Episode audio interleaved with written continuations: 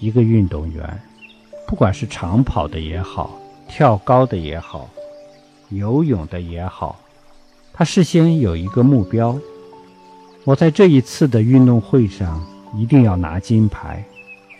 这是一个目标。当他正式进入比赛的时候，拿金牌的这个想法没有了，他是完全进入到那个角色。进入到无心的状态，什么私心杂念不可以有？有一点私心杂念，就是一个障碍，就是一个包袱，就是一种压力。